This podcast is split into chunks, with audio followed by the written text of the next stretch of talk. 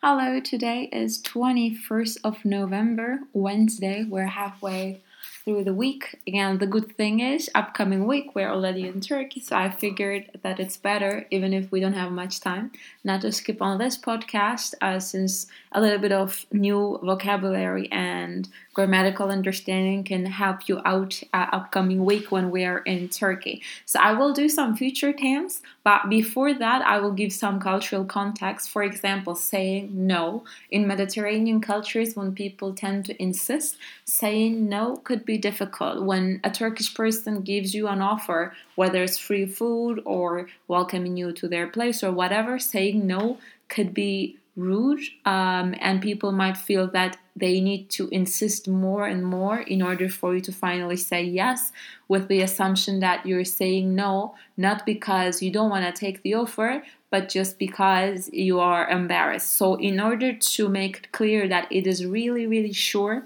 that you're saying no, you could use two things. You could say wallahi, and wallahi inside of this term, it's like there is Allah in it. So if you really look into it, it's more like a religious thing to say, although a lot of non-religious people also do say it. So wallahi in this context is for real. Imagine somebody is insisting you, um, and then you're saying wallahi hayır, uh, then it's clear. But wallahi, you could use it as like you know somebody tells you something and you're so shocked, you're so surprised. You could say wallahi, and in this case, it would be oh for real.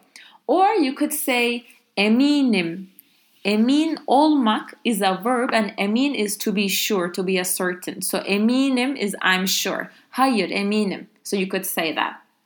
A lot of times when people want to say come on, uh, like venga in, in Spanish, like come on, let's go, you, they say hadi, hadi. Sometimes you could say Haydi or Hadi. There might be a Y in the middle, but Hadi or Haydi is when people are insisting, like Hadi, Hadi, or they want you to hurry up. They could say Hadi, Hadi, Hadi.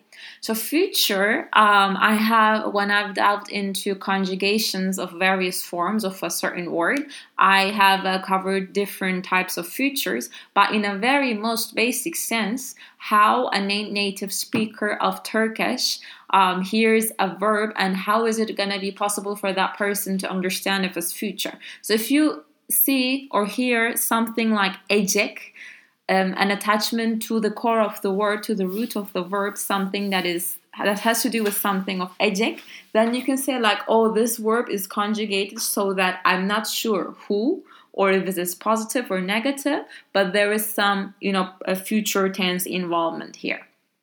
So this is an idea. Let's go into some examples of the future tense with ejek. What is the verb to drink? İçmek. Mekmak in Turkish is like to drink that tu uh, to sorry before the verb so that doesn't you cut it before you conjugate. You don't say to going right?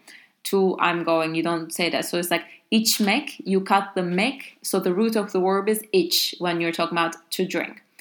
Içecek you're already um, conjugating as a future and içecek is third person singular. O içecek Lazaro ayran içecek. Lazaro will drink ayran. Lazaro bira içecek. Lazaro will drink uh, beer. Lazaro şarap içecek. Lazaro will drink wine. Lazaro sadece su içecek. Sadece is only, su is water. So here I'm saying that Lazaro will only drink water. And let's say uh, içeceksiniz you all, you are plural. Siz su içeceksiniz. You will drink water, you plural. So here are other um, examples of this. Geleceğim, eh, I will come. Satacaksın, you will sell. Sürecek, she will drive, driving a car. It's tricky. I've been underlying since the beginning because sürmek it could refer to time and passing of time. For example, um, bu yemeği pişirmem iki saat sürüyor. Sürmek here is saying and iki you know is time is two saat is two hours so you're saying that it is taking two hours Yemek is food. I use that word because I know you know it. Um, so I'm saying that it takes two hours for me to cook this food. So sürmek, be careful with that. Yazacağız, we will write. Alacaksınız, you will buy. Once again, that almak could be um, about buying with money, or it could be about taking. Uh, for example, uh, git mutfaktan um, git mutfaktan bir al. Go to the kitchen and take a spoon from the kitchen. Bekleyecekler. They will wait. So we are all using the positive, and you might uh, know already that me ma is added right after the root of the word and right before the conjugation of future tense in order to make that word negative. What do I mean by that? Geleceğim is I will come. And how will I say I will not come? For example, in English it comes the not comes after will, so I will not. I will, I will not. How do you say that in Turkish? Geleceğim is I will come. Gelmeyeceğim is I will not come. So after gel there is gelme. Gelmeyeceğim. Right? That eceğim is attached, but because unless we're talking about words that come from foreign languages, we do not have two vowels together. So you cannot say gelmeyeceğim, although some people from Anatolian internet, due to their dialect, might pronounce it as such. You should aim at pronouncing and writing with a Y in between two E's. Gelmeyeceğim.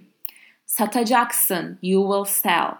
Satmayacaksın also be careful. I'm not saying satmayacaksın. I'm saying satmayacaksın because the first a requires a stronger sound as a vowel. So a a, but e e. You know there is that vocal fluidity that we keep mentioning.